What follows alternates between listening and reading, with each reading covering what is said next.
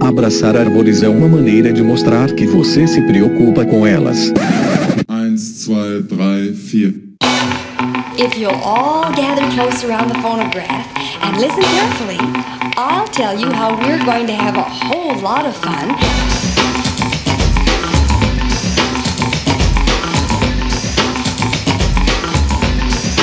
Howdy! Aqui é Fernando Lima e este é o Desabraçando Árvores, um bate-papo sem firulas sobre ecologia, conservação, a vida, o universo e tudo mais. E eu estou aqui neste primeiro episódio de 2022, diretamente de Atibaia, São Paulo, e venho lhes apresentar, senhoras e senhores, ninguém mais, ninguém menos que Vinícius Gasparotto. Pensa num cara, gente boa! Vinícius possui graduação em medicina veterinária pela Universidade de Marília. Ele é pós-graduado pelo Instituto Qualitas, da Universidade Castelo Branco em Campinas, e mestre em doenças tropicais pela Faculdade de Medicina de Bauru, na Unesp, e doutor em ciência ambiental pelo setor de Medicina Veterinária Preventiva e Saúde Animal da USP.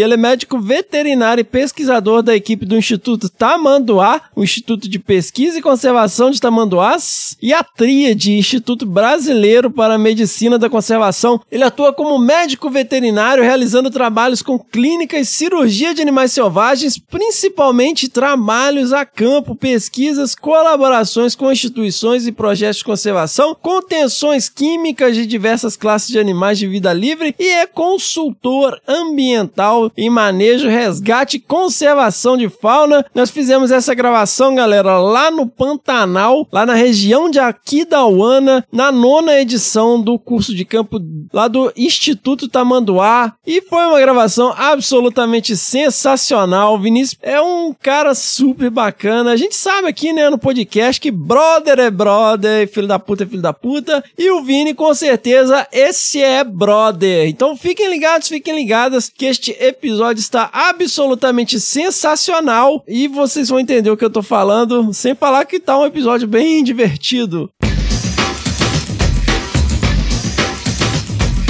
E por falar em curso de campo do Pantanal, galera, nós já temos aí a data da décima edição do curso de campo do Pantanal, que é de 1 a 10 de dezembro de 2022. Então, fiquem ligados, fiquem ligadas, já segurem aí uma graninha, já reservem essa data de 1 a 10 de dezembro de 2022 a décima edição do curso de campo do Pantanal, um curso absolutamente sensacional. É você que tem interesse em trabalhar com fauna, trabalhar com manejo e conservação de espécies selvagens, você precisa participar deste curso que é absolutamente sensacional. O link está no post desse episódio.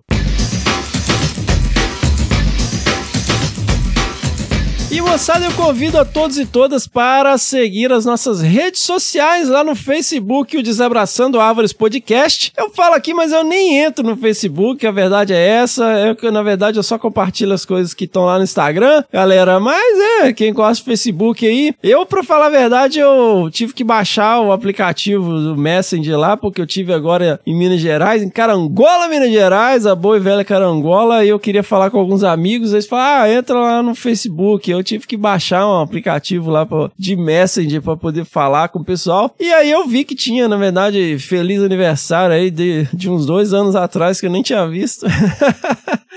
Mas, né, quem curte Facebook, tá lá, o Desabraçando Árvores Podcast, no Instagram, que é a nossa principal rede social aí de contato com a galera, é o arroba Desabrace, também lá no Twitter o arroba Desabrace, e temos um canal no Telegram, onde postamos lá novidades. E moçada, nós somos um podcast, então sigam lá nas redes sociais, mas também sigam os nossos podcasts no Spotify, na Amazon, no Orelo, na Apple Podcast, se inscrevam no Google Podcasts ou no Castbox e favoritem no Deezer para não perder nenhum episódio. E galera, no Spotify, que é a principal plataforma de podcasts, acredito que no mundo, no Brasil com certeza, eles têm lá agora um esqueminha para você avaliar os podcasts. Então, contamos aí, não basta só assinar, dê lá cinco estrelinhas, se você achar que a gente merece, cinco estrelinhas, né, no Desabraçando Aves, ajuda a gente aí a ganhar uns hit points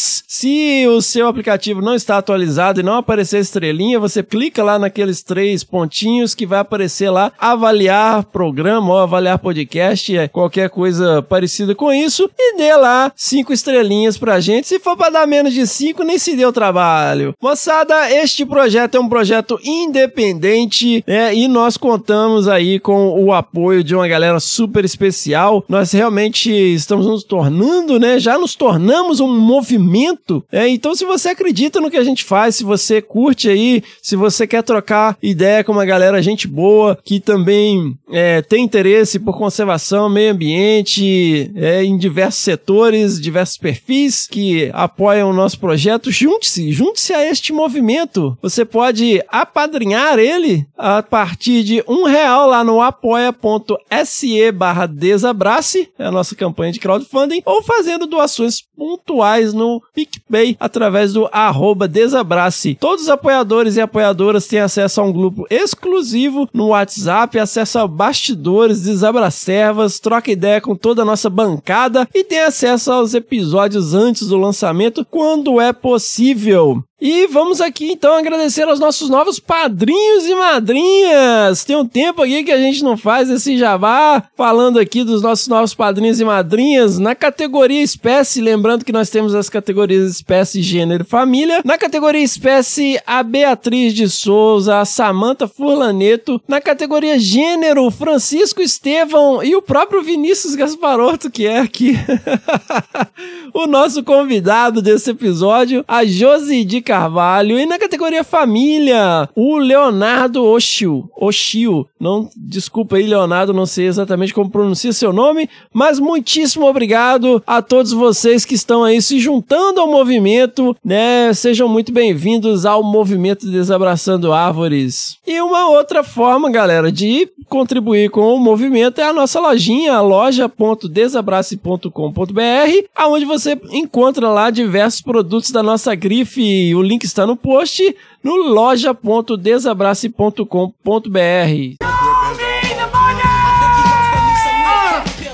Galera, não deixem de enviar as suas pedradas no nosso e-mail, que é o primeirapedra@desabrace.com.br. Mandem também os seus perrengues de campo aí, galera que aproveitou o final de ano para dar um rolê aí, para acampar, para fazer alguma viagem para campo. É óbvio que provavelmente deu ruim. Eu espero que vocês tenham colocado em prática aí os ensinamentos do nosso maravilhoso Luiz Antônio Gambá lá, que disponibilizou um pouco do seu conhecimento aí com a gente no episódio 35 do Desabraçando Árvores você está preparado para uma emergência? Se você não ouviu, você deveria ouvir. Então, galera, mandem aí, primeira pedra, desabraço.com.br. Lembrando sempre as palavras de Jesus em João, capítulo 8, versículo 7. Se algum de vocês estiver sem pecado, seja o primeiro a tirar uma pedra. Seguimos para esse episódio sensacional com Vini.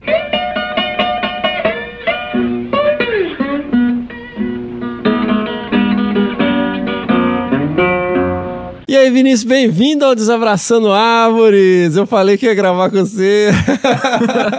bom demais. Bom demais, muito bom, cara. E aí, você é do interiorzão de São Paulo? Isso, cara, sou de, de uma metrópole chamada Lins. Olha aí. 70 mil habitantes. Ah, não, eu tô confundindo com Birigui, que tinha um estádio gigante, né? É, pertinho de Birigui, Lins, Monumental, né? estádio do Birigui. É tudo ali nas redondezas. E aí, Vini, você é piar de prédio ou você ia pra roça? Eu já sei a resposta, mas vamos aí, né? A galera não sabe. Ah, cara, sou do interiorzão, né? Então lá a gente cria. É, fui criado meio solto, né? Uhum. Então, brincando na rua, né? E diferente um pouco de cidade grande, né? Uhum. Não muito piar de prédio, não, mas. E você falou que você costumava ir muito lá pro sítio do seu avô, né? É, cara, o... quando eu nasci, né, o... o meu avô tinha uma fazenda lá, lá em Lins, né? Mas bem no, no ano que eu nasci, assim, ele vendeu lá em Lins e comprou uma fazenda na Amazônia, né? Uma Aham. área lá na- no meio da Amazônia. Aí eu cresci assim, né, cara? Meu avô era longe demais e ele vinha duas, três vezes por ano só pra Lins. Então a gente ficava naquela expectativa, né, dele chegar. contar um monte de história do, do meio do mato, né? Aham. De bicho, essas coisas. E, nossa, é, vivia querendo ir pra lá, né? Desde de pequeno, né? Mas minha mãe nunca deixava, assim. Ela achava que eu ia morrer lá, né? e aí, quando eu fui ficando um pouco mais velho, assim, que foi a primeira vez que eu, que eu fui pra lá, né? Devia ter uns, sei lá, uns 12, 13 anos por aí. Aí ela deixou você mais solto pra lá, né? É, fui com ele de caminhonete, né? Uma D10 zona velha.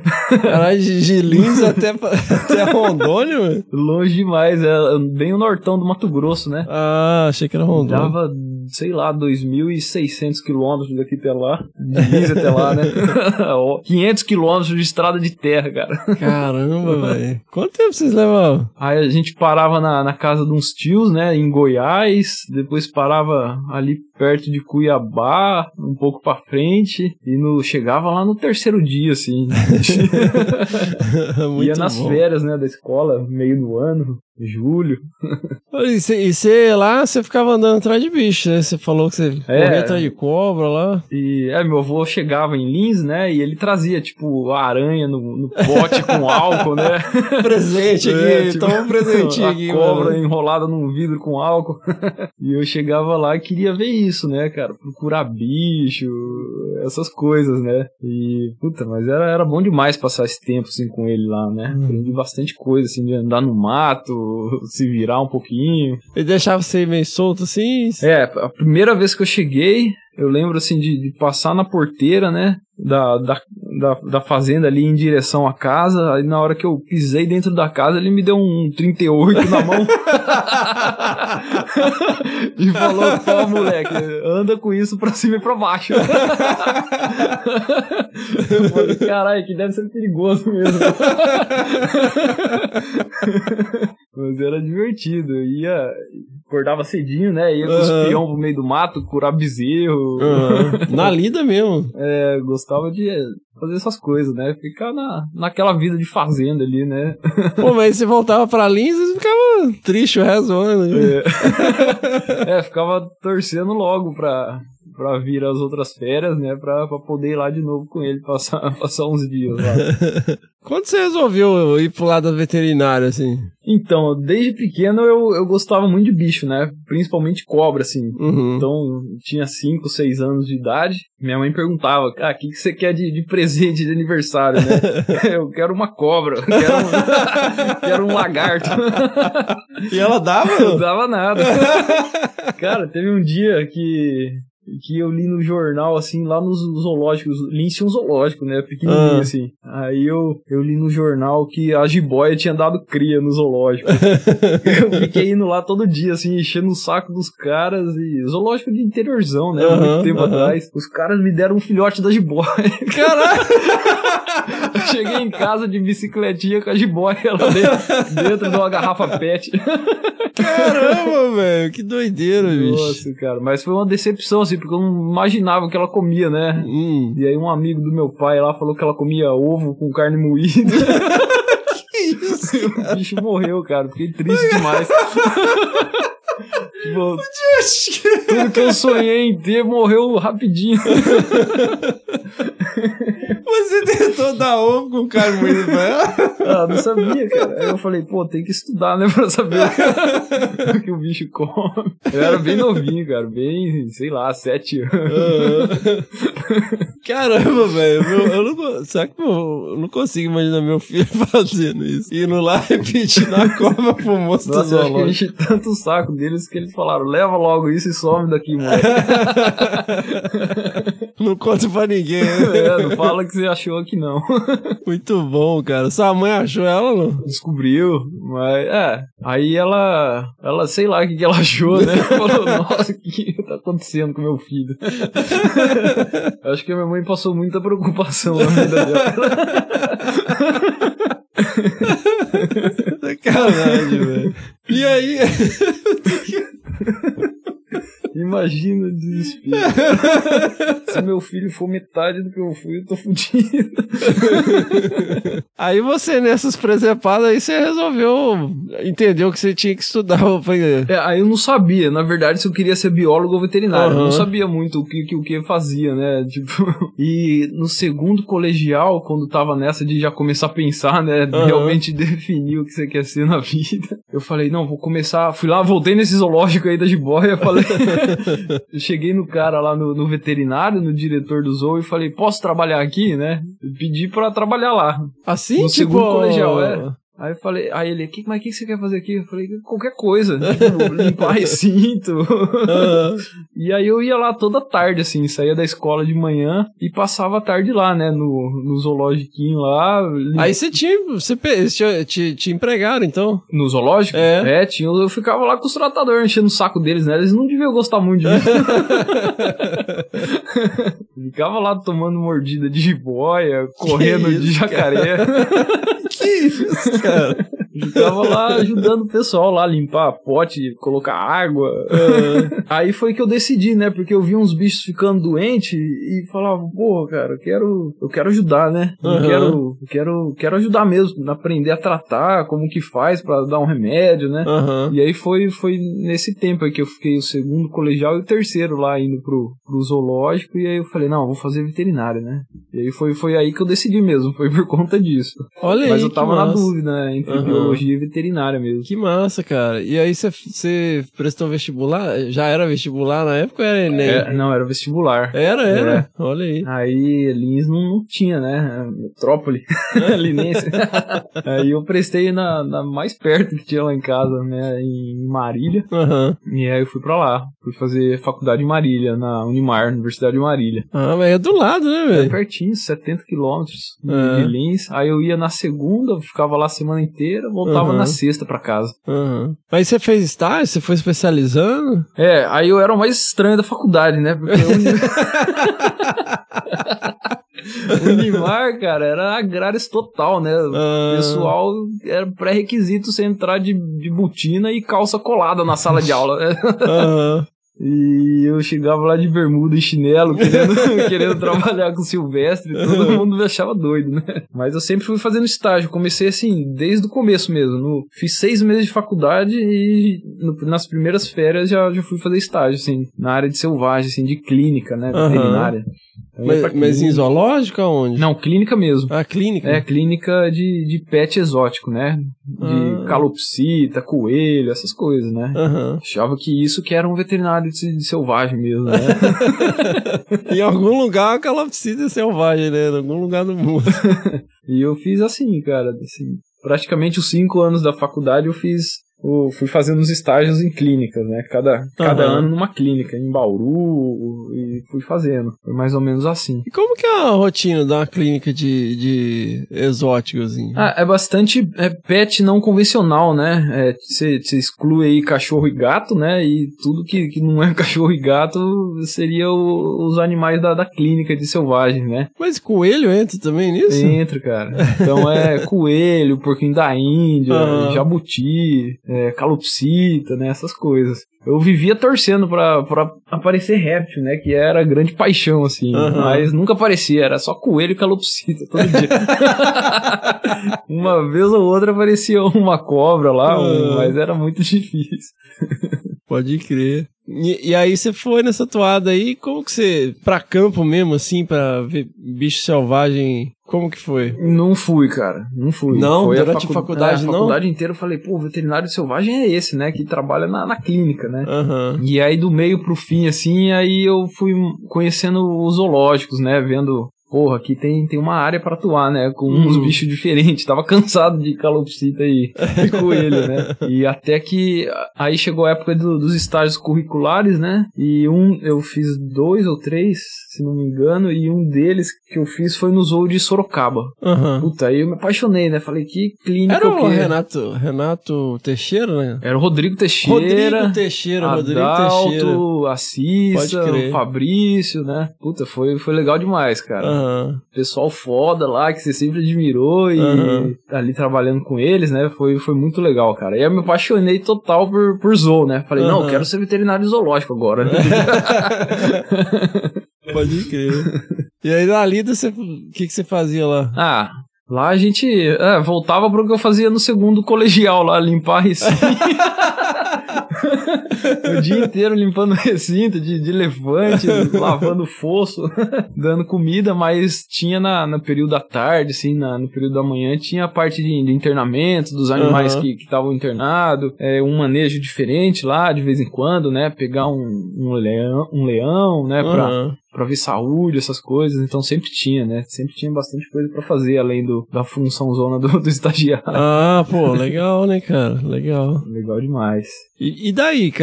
E aí formei, né? Aí vem, pô, vou fazer o quê, né? Aí você quero se tornou um desempregado. veterinário- É, veterinário zoológico eu quero virar, né? É isso que é a minha paixão. Ah, E aí eu fui prestar residência lá, no próprio zoo de, de, de Sorocaba, né? E óbvio que eu não passei, né? Então, explica o que, que é residência pra quem não tá familiarizado. A residência é um período, né, pós-formado, que você fica ali de, de um a dois anos, né, sendo supervisionado por, por profissionais mais experientes, né, e adquirindo experiência, né, se especializando numa Aham. área, né. É igual residência médica mesmo, né, de médica de, de humanos, né. Então, no caso, se você tá fazendo residência numa área, você fica meio que dependendo do que que aparece de demanda, não? É. Tipo, se você quer se especializar numa determinada. Aí eu não saberia citar um exemplo, mas. E não aparece nenhum bicho precisando daquele tipo de coisa no período que você tá fazendo residência, você fica sem saber? Teoricamente sim, né? Por isso que aí você tem que definir bem a, a residência, né? Ah. Então ali era, era, era uma residência de, de manejo e medicina de animais selvagens em geral, né? Mas tem residência com cirurgia, com anestesia, então aí você direciona pra pra onde você quer, né? Aham. E ali era, era medicina de, de animais selvagens de zoo, né? E essa seria o, a residência, né? Que, Uhum. que eu tava almejando conseguir. Mas era muito concorrido. Ah, é? É. Mas você faz uma. é, Tipo uma prova? É uma prova, É é. uma prova? Uma prova. E cheguei lá, prestei a prova e não passei, cara. E aí? Aí, Muito pô, difícil mesmo? Decepção, né? eu falei, caralho, e agora, né? Aí eu fui. Deixa eu ver, de- depois da residência eu falei, pô, vou, já que eu não passei na residência, eu vou me matricular num, num curso de pós-graduação de, de selvagem. Ah. E aí fui lá, mãe, paga uma pós pra mim aí. E aí eu me matriculei numa pós do Instituto Qualitas, né? Hum. E, e fiz uma pós com, pô, com, com o Parrale, né? O pessoalzão Ah, super, pô. super conhecido aí. Aham. E pra mim foi legal demais, que aí eu tava lá no zoo, né? Era uma vez por mês. Então fazia pós em clínica, clínica e cirurgia de animais selvagens. Ah, era, era específico. É. Uhum. E foi legal demais, assim. Foi bem, bem voltado para animais zoológicos mesmo, né? Hoje tem bastante pós para animais pets, né? Pet Uhum. de clínica, né? Pet exótico. Mas essa daí foi a 100% praticamente dentro do zoo, manejando os animais, Olha só, anestesiando. Aham. Foi legal demais, cara. Aprendi muita coisa. Muita coisa lá. Foi quanto tempo? Dois anos. Dois, Dois anos. anos. É. Mas é, é, não, não chegou a ser um mestrado, assim? Não, é Aham. uma, uma pós, né? Uma especialização, Uma especialização, mesmo. É. pode crer. Não é, não é estricto senso, né? Que, que é, o, é o mestrado, né? Teve alguma cirurgia, assim, que você lembra dessa época, assim, que chamou atenção? Na pós, hum,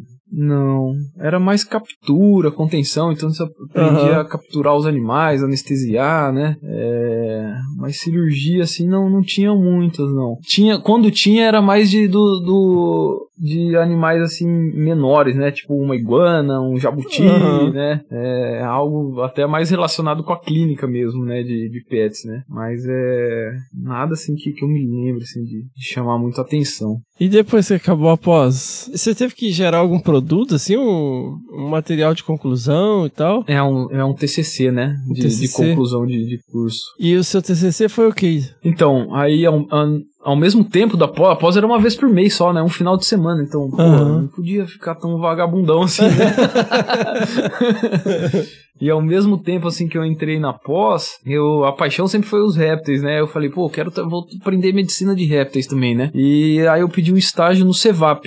É, é um centro de estudos de venenos e, e animais peçonhentos em Botucatu, na Unesp. Aham. E ao mesmo tempo que eu tava ali na pós, eu, eu entrei nesse estágio no CEVAP e, e fiquei ali estagiando um período. né? Então eu fazia pós e, e, e ficava lá em Botucatu fazendo, fazendo estágio no CEVAP. Mas o que, que você fazia? Aí era bastante manutenção manutenção, né? Eles têm um plantel lá para estudo e extração de veneno, né? Então ficava fazendo a manutenção dos animais, algum animal que precisava de, de tratamento, cirurgia. Uhum. Então foi, foi bem interessante ali. Passei, passei alguns meses ali como estagiário, fazendo bastante coisa, aprendendo bastante coisa. E depois ali mesmo eu entrei no mestrado, né? Uhum. Então consegui passar na prova. Lá no Cevap. É, né, pe- pela Unesp de Botucatu. Ah, tá. E acabei entrando no mestrado lá em Botucatu mesmo. Uhum. E aí eu fiquei por lá um- mais um tempinho em Botucatu. Mas você começou o mestrado antes de terminar a pós? Come- Foi meio que tudo junto, assim. Aham. né? Comecei após e dois meses depois entrei ali no, no estágio e já engatei o mestrado. Uhum. né? Então eu morava em Botucatu e na, quando tinha a, a pós-graduação que era em Campinas, eu pegava, tinha uma motinha, pegava uma motinha e ia pra, pra Campinas. Eu Ah. fazia a pós lá. né? Era. Campinas ou Americana, né? No Zoo de Americana. Aham. Então era, era essa a rotina aí. O que, que você fez no mestrado, velho? Aí lá no Cevap, é, o pessoal lá desenvolveu um selante de fibrina, né? É, derivado do veneno de cascavel. O que, que é um É, selante? um, é uma cola cirúrgica. Aham. Né? Em- Em vez de você usar é, fio para sutura, né? Você usa essa cola cirúrgica, um produto natural, né? Uhum. Que não tem rejeição, né? Não tem chance de, de contaminantes, nada e super super interessante. Muito bom. né? E o, o projeto era basicamente associar é, células tronco nessa cola de fibrina. Ah, é? Porque para terapia de célula tronco a gente tem que manter a célula em contato com, com o sítio de interesse, né? Para ela ter aquele período de para diferenciar no tecido que você quer. Olha só, cara. Então era é muito difícil, né? Você, por exemplo, fazer uma terapia intravenosa com célula tronco, você fazer as células tronco chegarem lá no, no sítio de ação e, e ficarem ali, né? Uhum. E a, com associação associando a célula tronco na cola de fibrina, a gente conseguia manter a célula tronco no, no local alvo ali e ela tinha tempo de se diferenciar, né? Era Olha bastante só, interessante. cara, é coisa de complexo, doido, assim, que eu, é. nunca imaginei que eu fosse fazer. Uhum. Mas, pô, foi legal. Mas era muito laboratório, né? Então Sim. ficava nos laboratórios de, de cultivo celular, cultivando Aham. célula, né? Não era muito, muito a minha praia, assim. Também não tava muito feliz. Tava feliz por estar manejando as serpentes, né? Mas Uhum. Ao mesmo tempo ficava bastante tempo em laboratório, que não era muito o que eu gostava, né? Aham. Mas desse trabalho, o que, que desenrolou, cara? Que, que é um negócio que parece bem interessante, assim, de uso médico, né? Sim, sim. Foi interessante que a gente conseguiu mostrar, né, que a célula, o selante de fibrina produzido lá pelo Cevap, ele era um excelente arcabouço, né, para manter as células tronco no, no local. Então ele, ele mantinha as células viáveis, né, não induzia nenhum tipo de diferenciação celular, então ele era neutro, né, e, e realmente mantinha elas no, no local alvo ali para elas se diferenciar no, no que fosse necessário. Muito bom. Sensacional, cara. Nossa, top. Tecnologias novas. e aí, encerrando esse ciclo, Vini, o que, que você resolveu fazer? Então, aí nesse tempo também, né, nesse período aí de mestrado, de final de, de pós-graduação, especialização, né, lá do, do Qualitas, o Paulinho, Paulinho Mangini entrou Olha em contato aí. comigo, que um dos meus estágios curriculares, né, de final de graduação eu fiz lá na clínica dele, lá em Curitiba, né, no, Aham. no Vida Livre. E ele me ligou, falou que ia ter um trabalho de campo, um resgate de fauna, e ele me chamou para ir pro resgate. E aí foi o meu primeiro trabalho de campo mesmo, né, como, como veterinário, ir para Aham. campo e, e manejar algum tipo de fauna ali. Isso foi onde, cara? Foi o interior de São Paulo. Ah, São Joaquim da Barra. olha aí. Foi um resgate de uma hidrelétrica. Uhum. E lá que, assim, eu fiquei trabalhando lá com o Paulinho, conheci o Alê, né? O Alexandre do Instituto Tamanduá. E a gente fez uma amizade muito boa ali. Aprendi bastante coisa, né? Uhum. O, foi, foi bastante interessante isso daí. Nossa, sensacional. Cara, e, e aí, a partir desse primeiro trabalho, assim, aí você resolveu direcionar. Que esse foi o, o primeiro trabalho em campo mesmo, né? Pelo que você É, tá foi falando. o primeiro trabalho de campo mesmo. Aham. E, e aí esse ciclo se encerrou, né? O resgate terminou e o Paulinho acabou me chamando para outros trabalhos, assim, com espécies, uma única espécie, né? Não um resgate de fauna Sim, que você sim. tem que pegar várias espécies, Tipo né? um projeto de pesquisa. É, e aí a gente foi capturar bugio, né? Aham. Foi, foi fazer captura de algumas espécies aí. Bugio foi quando vocês estavam caçando? Foi, foi. Conta a sua versão aí dessa história, velho, que a gente gravou com o Paulinho. Paulinho. Nossa, cara, a gente tava lá um mês lá tentando capturar um grupo de bugio. e uma das melhores oportunidades, assim, foi na beira da estrada. E a gente tava num local, assim, que atravessava uma ponte, era, era Minas Gerais, e do outro lado da ponte era o Rio de Janeiro. E uma das melhores oportunidades foi na, na beira dessa estrada aí, né? Então tava ele de um lado com uma arma anestésica e eu do outro com outra arma anestésica, um, um rifle, uma espingardona. E, cara, passei, eu lembro que passou um carrinho, eu acho que era um golzinho com um casal de, de senhores, assim, um senhorzinho, uma senhorinha. E a mulher ficou muito espantada, né? Eu falei, nossa, será que vai dar alguma coisa isso, né? E a gente continuou o manejo lá, deu certo esse dia, conseguimos capturar o bugio, uh... mas aquilo ficou na cabeça, né? A mulher passando com uma cara de assustada, né? Vendo a gente tudo camuflado na beira da estrada com uma arma na mão. E no final do dia, quando a gente tava voltando para casa, foi passar em cima da ponte aí, que era a fronteira, né? Rio uhum. Minas.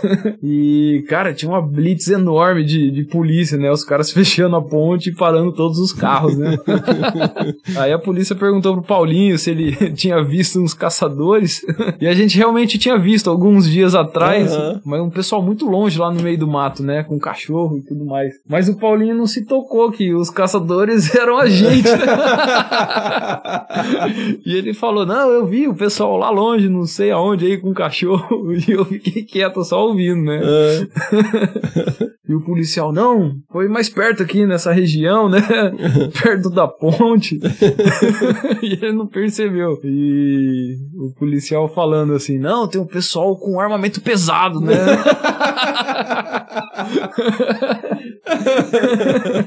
e aí depois eu falei, caralho, Paulinho, era a gente, você não percebeu, não? Mira telescópica. É. foi, foi, isso daí. Caramba, velho. Mas igual, você tá, você tá falando, ah, é, vocês ficaram lá 30 dias tentando, todo dia vocês vão pro mato e fica lá em cima do bicho. Explica pra, pra minha tia. Como que é uma expedição dessa, cara? É, aí é de acordo com a espécie que você tá trabalhando, né? Então, o nosso, a nossa metodologia ali era buscativa mesmo, né? Então, a gente sabia os horários de atividade, a gente tinha uma noção de, de onde eles ficavam, os grupos, né? Então a gente ia para lá, acompanha, ficava acompanhando eles praticamente o dia todo. Em algum momento do dia eles dormiam, então a gente não tinha muito o que fazer, mas enquanto eles estavam andando, a gente estava atrás e, e tentando uma oportunidade de tiro, né, para fazer a contenção química à distância, uhum. né? Uhum. Era mais ou menos isso daí. E aí todo dia, mesma coisa, todo até dia. achar uma condição ideal. Acordava cedinho, né? Porque assim, no dia anterior a gente é, marcava o local que eles dormiam, né? Uhum. Então a gente acordava cedinho para chegar lá e o grupo tá acordando ainda. Então chegava cedinho, o grupo, o grupo tava levantando, então aí, aí a gente sabia onde eles estavam já, né? Olha aí. Começava a acompanhar eles o, durante o dia todo para tentar uma oportunidade de captura. Uhum. Assim que começou a sua experiência, assim, mais direcionada à espécie. É, isso, a, a, trabalhar. Aí eu pensei, né, pô, lembrei do meu vô lá quando ele me deu 38 na mão.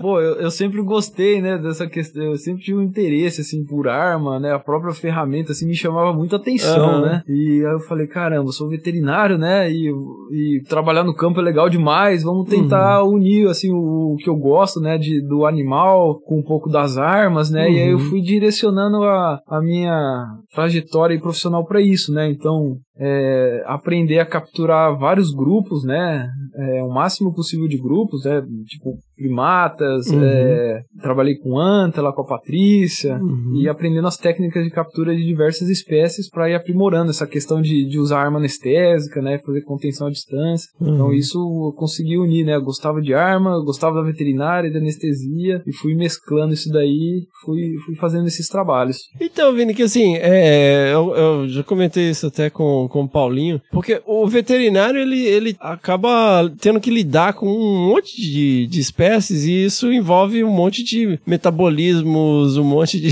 fisiologias diferentes, né, cara? E isso faz com que você tenha que estudar bastante, né, para poder é, se atualizar e, e, entender o que, que funciona melhor para uma espécie, o que, que funciona melhor para outra. E se tem uma coisa que é unanimidade, assim, de todo mundo que a gente conversa que trabalhou com você, que você é um profissional sensacional, assim, né? Um cara super sério e que desenvolve e executa super bem. É, então, assim, co como que você se prepara para essa parte técnica, assim, para se preparar para diferentes espécies, diferentes situações? Pô, cara, é, eu acho que eu só tenho a, a mira boa um pouco.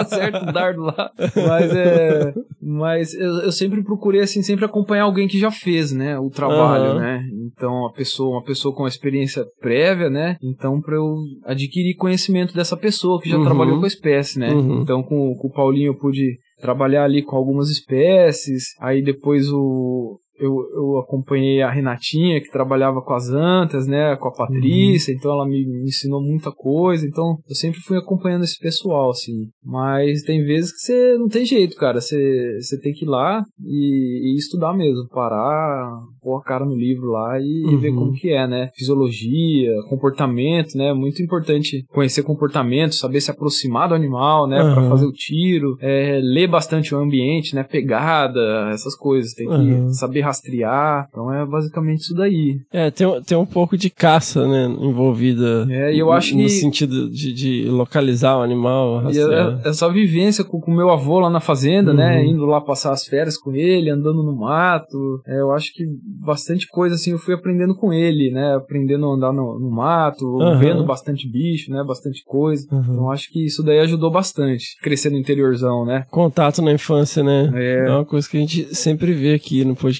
podcast, né, cara? Que massa, cara. Teve alguma captura, assim, que te chamou mais atenção, que você lembra, assim, dessa, dessa época que você tava rodando por vários projetos? Nossa, deixa eu ver. Cara, teve, teve um bicho que eu trabalhei, uma espécie que, que assim me impressionou, né? Eu falei, o que, que eu tô fazendo aqui, cara? Eu vou morrer, eu fui auxiliar uma, uma menina é, que tava fazendo o doutorado dela com a ariranha. Então ela uhum. fazia essa parte de, de, genética populacional. Eu não precisava capturar e anestesiar. Então eu fui lá, eu fazia o tiro com um dardo de biópsia, uhum. né? Qual que é a diferença? É, ele, o dardo ele bate no animal. Ah, e ele tira um, e tira um, um pedacinho de tecido, né? Uhum, então não envolvia captura nem anestesia, né? Uhum. Mas a ariranha, pô, cara, é um bicho interessante, né? um bicho que põe medo até em onça, né? É um mustelide, né, meu? Putz. E, nossa, primeiro contato, assim, eu me lembro, a gente de barco, né? A gente achou uma toca e a gente encostou o barco próximo. Foi a primeira vez, assim, que eu tive um contato com eles mesmo, né? E aí eu falei, não, me coloca no barranco que eu vou ficar aqui fazendo uma espera aqui, né? E a gente ouvia dentro da toca o barulho de filhote, né? Eu falei, não, os adultos vão voltar Nossa. a qualquer momento, né? E eu fiquei ali no barranco esperando, esperando. Cara, e assim, não tinha muita noção do comportamento do bicho em vida livre, né? Nunca uhum. tinha acompanhado de perto, só tinha visto em, em zoo, né? E na hora que eles chegaram, cara, eles me perceberam muito antes de eu perceber eles. Já chegou três indivíduos assim, ficou de pé na minha frente e começou a vocalizar. Caramba! Falei, caralho, o que, que eu tô fazendo aqui? Caramba, velho, e aí? Nossa, deu um medo ali, viu? Eu queria subir numa árvore e ficar lá quieto e não descer nunca mais. Caramba, bicho. Mas foi legal, foi legal demais. A gente rodou bastante, né? Tocantins, Pantanal e Goiás, Araguaia, puta, foi legal demais, uhum, Aham, Mas o que, que aconteceu depois? Você se afastou das é, Aí, cara, eu saí o mais, fui mais longe possível da toca, já chamei o barco e falei, eu acho que a gente tem que ter uma abordagem mais segura. Né? Não posso ficar aqui perto do buraco dela, da toca dela, ainda mais com o filhote. É, faz sentido, né, meu? Mas foi legal. Aí com o tempo você vai conhecendo, né? Vai aprendendo a se aproximar, a, uhum. vai entendendo mesmo o comportamento do, da espécie, né? Uhum. E, pô, foi, foi legal. Foi um trabalho bem legal esse daí. Muito bom, cara. E, e aí, Vini, como que você foi desenvolvendo a partir daí? Você começou a se vincular a projetos específicos, com frequência? É, então, aí chegou um momento, cara, que eu tinha conhecido o Alê lá no Resgate, né? Lá atrás, no Resgate com o Paulinho. E o a gente... Alexandre Martins. Isso. Uhum. E, e, a gente acabou fazendo outros trabalhos juntos, né? A gente coordenou outros resgates. Uhum. E o Alê sempre foi do Instituto Tamanduá, né? E teve um momento que teve aquele acidente com a Flavinha Flavinha, né? e, e tinha o um curso de campo lá no Pantanal. E o Ale falou, Vini, não tem como, como você ir no curso de campo para capturar os animais, né? E, e, aí eu fui. Foi o primeiro contato, assim, com, com o Instituto Tamanduá. Uhum. Fui lá pro curso no Pantanal para fazer as capturas, né? Pro curso, as anestesias. Uhum. E, cara, paixão à primeira vista, né? Conheci a Flavinha, puta que pariu, uhum. né? Aí o Ale, né? Já conhecia, a Karina, puta, cara, eu falei aqui que eu quero ficar, né? Me apaixonei pelo Instituto, pelo pessoal e... Que legal, cara. E aí Isso acabei... foi quando? Isso foi 2013. Uhum. 2013. Uhum. E aí me, me integraram na equipe deles. e acabei ficando até hoje. Muito bom, cara. Mas aí, aí você começou a acompanhar também as capturas, o estudo. É. Aí a primeira saída, assim mesmo, depois do curso, foi com, com a Camila Luba, que trabalhou uhum. com, com o Tamanduá, a parte reprodutiva, né? Uhum. Então fui para campo com ela, a gente capturou bastante bicho, bastante Tamanduá, e, e a partir daí comecei a fazer as campanhas de captura mesmo, né? É, utilizando o, essa questão de, de conter a distância, né, com, com o uso de armas, era uhum. né, e, puta, é, experiência fora do, do, normal, né, tá do lado do, dos, dos fera mesmo, da, dos Xenardra, né, Ale, Flavinha. Uhum. É, galera puta, top mesmo, né, cara. É, caras são fora de série, né? E aí daqui você capturar o bicho mais aonde, cara? Daqui da onde se diz assim? Daqui da onde a gente tá, do Pantanal. aí quando eu me envolvi com, com o Instituto Tamanduá, é, a gente capturou bastante bicho aqui na, na região de Aquidauana, né? Uhum. É, aí a Flavinha sempre tinha alguma demanda assim, né? Então muita, muita, muita gente que estava fazendo pesquisa entrava em contato com ela, né? E a Flavinha uhum. falava: Não, eu tenho uma pessoa para capturar para você. Uhum. E ela, porra, e é o Vini, né? Vai, ele vai lá e vai capturar. Então, aí eu participei de um projeto com tatus, né? A gente capturou várias espécies: peba, galinha, tatu bola, Olha né? Só. É, para fazer implante de, de rádio intracelomático, né? né? Intracavitário, na verdade, né? Explica pra, pra minha tia lá. é muito difícil, né? Colocar um, um rádio de para monitoramento em tatu, né? Então, um rádio de colar não tem como, né? O, o bicho não tem pescoço.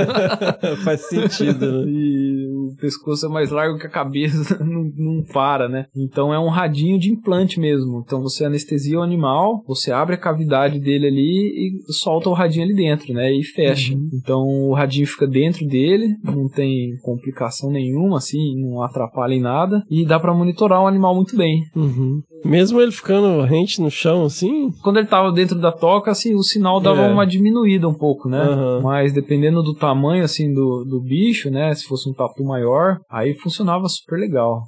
Até com os menores, né? O tatu bola, o radinho era do tamanho de uma moedinha de um real, né? Uhum. E, mas foi legal demais. E aí eu comecei a fazer esses trabalhos, assim, bastante com o Xenartre, né? Por conta de, de estar no instituto uhum. da Manduá. E em várias regiões. É. Por exemplo.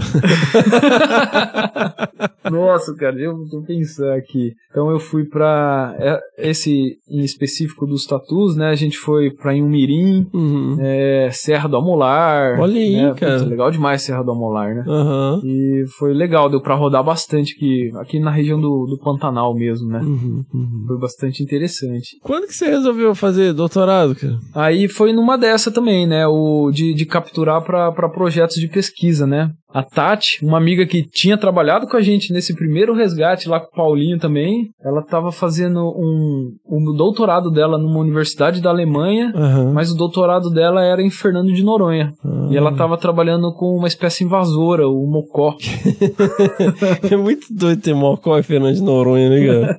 e aí eu fui para lá auxiliar ela nas capturas e anestesia também. E, pô, cheguei em Noronha, né? Legal demais, né? E quando eu cheguei lá e vi, porra, aqui tem um réptil endêmico, né? Falei, caramba, um réptil endêmico. Aí já, pô, réptil. Já lembrei da infância, né? Tudo que eu sempre gostei. Uhum. Falei, vou, vou fazer outro projeto aqui de pesquisa, né? Já tinha feito mestrado com réptil. E uhum. falei, vou, vou. Quero trabalhar com esse lagartinho. Não tinha praticamente nada com, com ele feito, né? Ele tem nome, nome comum, sim O nome popular dele lá no arquipélago é Mabuia. Mabuia? Mabuia, né? Parece um, um indivíduo do, do gênero Mabuia, né? Mas não é. Ele, Ah. é do ele pertence ao gênero Trachylepis. Trachylepis só tem na África, né? Tem Ah, é? mais de 70, 80 espécies de Trachylepis, tudo relacionado ali ao continente africano. E a única espécie de, de Trachylepis que, que tem nas Américas é lá em Fernando de Noronha. Caramba, cara, bicho é. Então é uma coisa de doido, assim, ele veio, acredita, né, que, que ele veio migrando lá por uma migração transoceânica, e ele chegou em Fernando de Noronha, né, é, se estabeleceu lá e especiou, virou o Trachylepis atlântica. Que loucura, cara. É, um lagarto único, cara, com, puta, eu me apaixonei, né, Você na hora. sabia que existia antes de ir lá, não? Não, não sabia.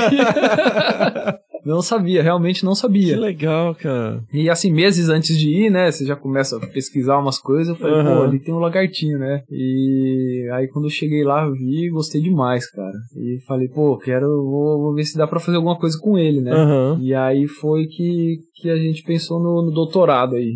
E aí eu entrei no, no doutorado. Eu comecei.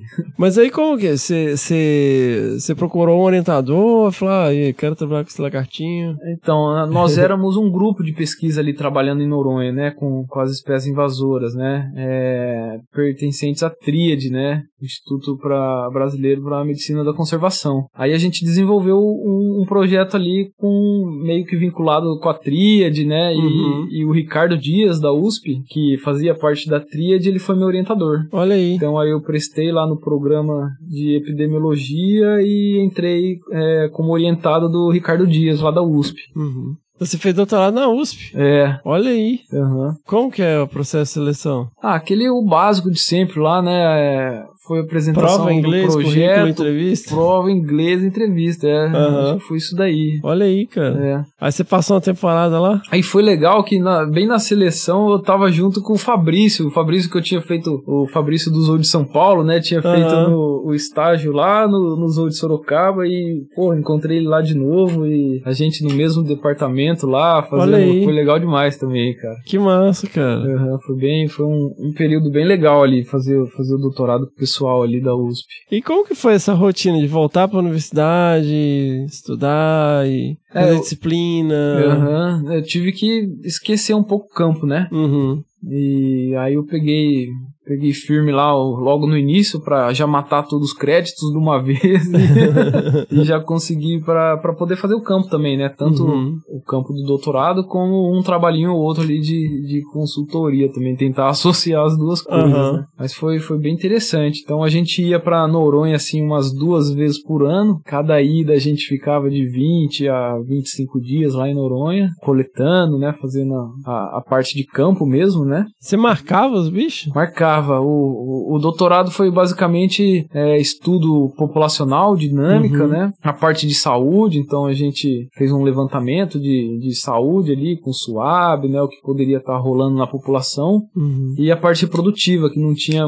praticamente não tinha muita coisa, né? Uhum. Sobre reprodução. E aí, quem, pô, quem quebrou um galhão foi a, a Selma, Selma Almeida, do Butantan. Ah. E onde eu fiz toda a- essa parte reprodutiva lá no Butantan, junto com, a, com uma orientada dela, Serena. Nossa, e assim, foram parceiraço, assim. A gente, a gente fez todas as análises reprodutivas lá no laboratório, foi muito legal isso daí. Uhum. E tá no Butantan também, né? Lá o, Ah. Sempre só desde molequinho, quero ir no Butantan. Pode Toda vez crer. que passava por São Paulo com meu pai, ele tinha que me levar no Butantan. É mesmo?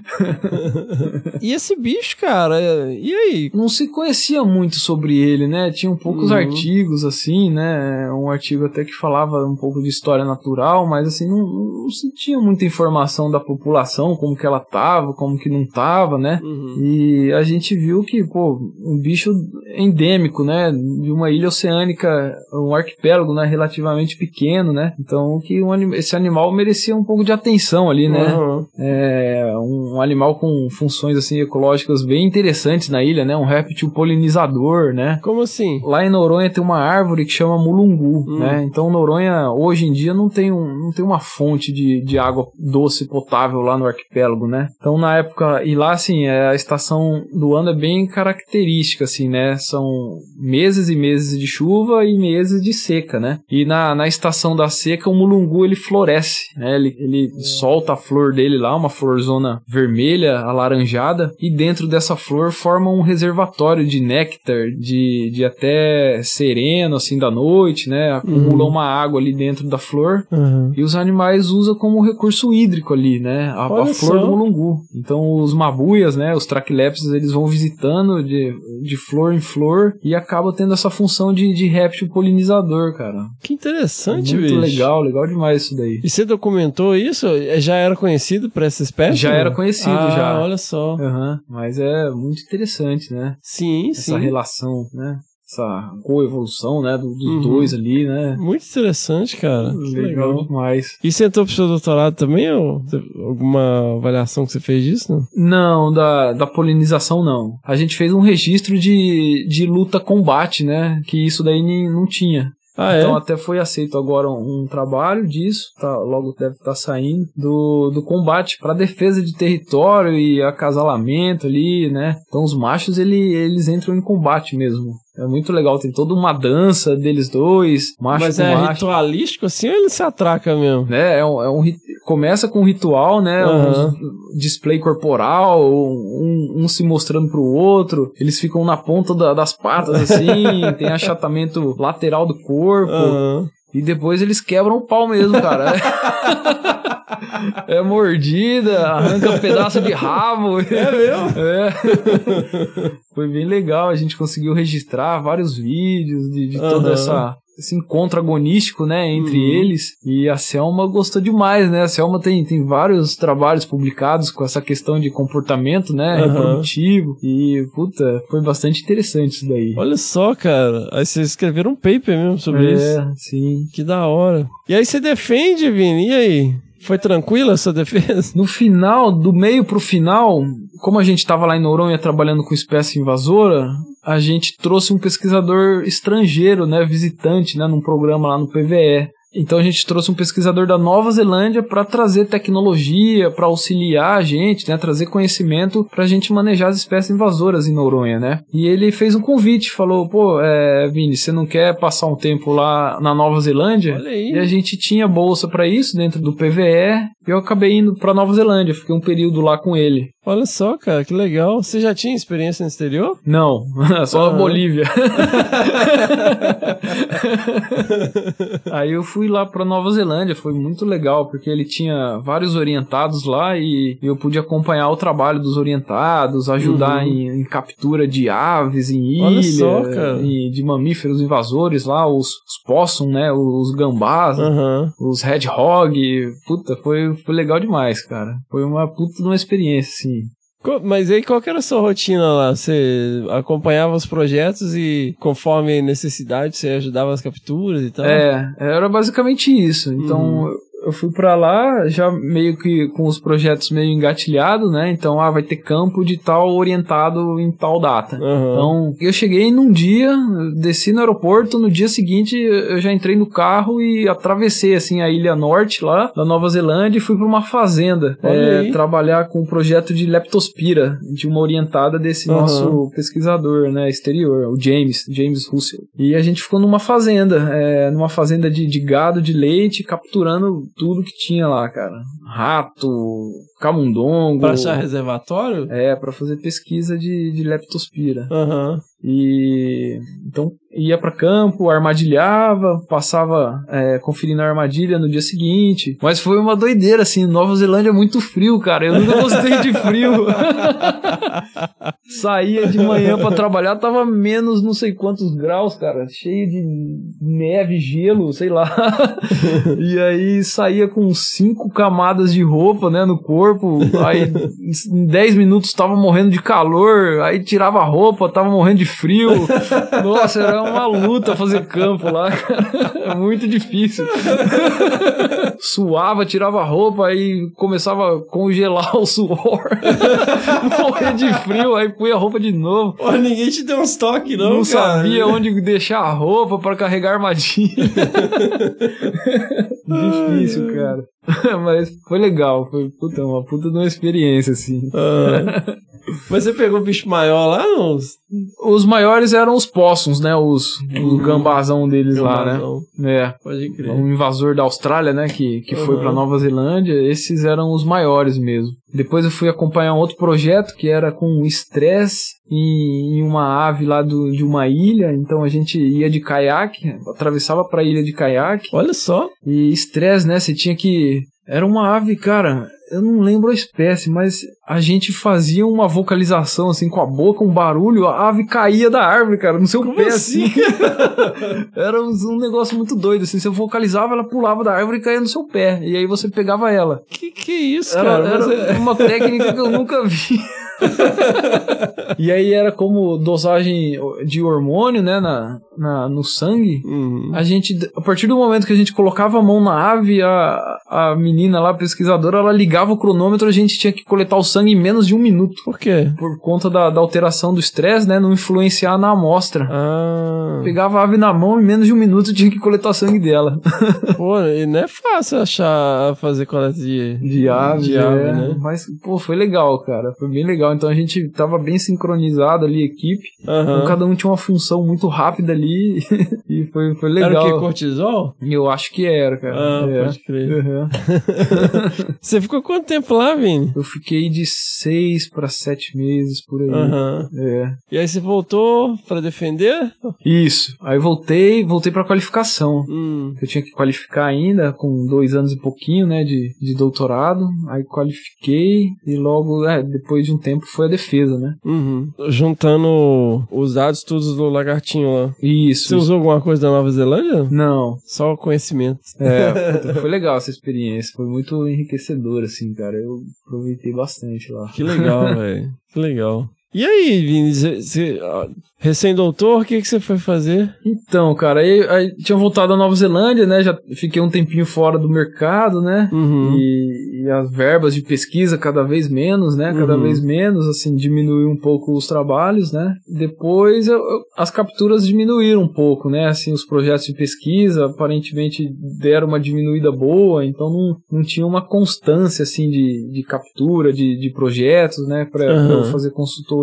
E aí depois eu acabei voltando pro, pro resgate de fauna, cara. Aham. Então hoje eu tô, tô lá em São Luís, Maranhão, Uhum. é, fazendo, coordenando um resgate lá, vai fazer três anos que eu tô lá. É interessante porque lá são, a atividade dura de seis a sete meses por ano e depois eu tenho esse período livre, né, teoricamente livre, que Uhum. aí eu consigo me dedicar bastante ao Instituto Tamanduá, Uhum. fazer as capturas, as campanhas, né. Então, re- recentemente a gente começou o trabalho lá com as preguiças de coleira na Bahia, né. Então, Uhum. então eu vou, vou encaixando, cara. Consultoria, com o Instituto e tô levando, assim. E qual que é a rotina no, no resgate, cara? Aí a rotina, cara, é o padrãozão de resgate mesmo, né? Eu moro, eu moro lá em São Luís mesmo, na capital. E eu vou para o empreendimento de manhãzinha. A gente tem uma equipe lá, né? de quando tá acontecendo as atividades de supressão vegetal. Uhum. E acompanhando, cara, é, dando assistência para nossa equipe lá, com veterinários, biólogos contratados e, e fazendo o acompanhamento da supressão vegetal, capturando os animais, marcando, translocando. Um Uhum. resgate mesmo, bem. Isso todo dia. todo dia. Todo dia tem bicho lá. É. e-